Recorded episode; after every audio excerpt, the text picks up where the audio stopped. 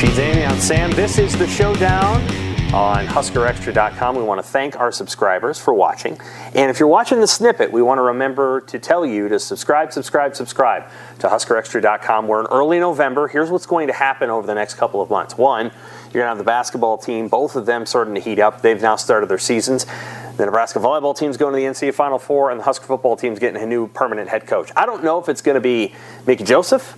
I kind of think it's not going to be, but it's going to be somebody. And once that happens, it's going to be transfer portal, new staff, a whole bunch of recruits. You want to stick with Husker Extra because we are going to have a ton. Amy, it just feels kind of, I don't know what it is. It feels like it's time you to turn the page to some of the, the new sports. And basketball's right there. There it is.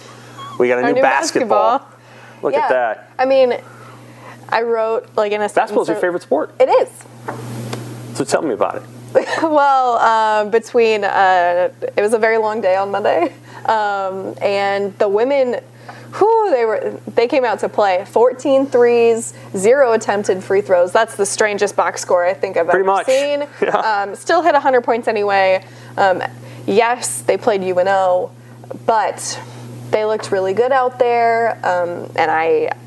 I am interested to see how things continue to go for them in the non-conference season. No question. Hey, UNO was was not great last year, but they didn't give up 100 points. Like they they're they're a pretty good defense.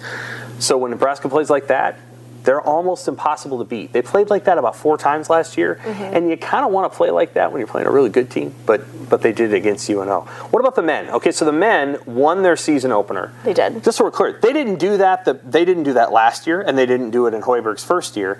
And then in the COVID year, they played this game against a team that was not really ready to be there. The following day, they played Nevada and they lost. So this is not a, a, a team under Fred Hoiberg that wins early. Hey, Husker fans, if you want to hear full episodes of The Showdown, subscribe to Husker Extra today.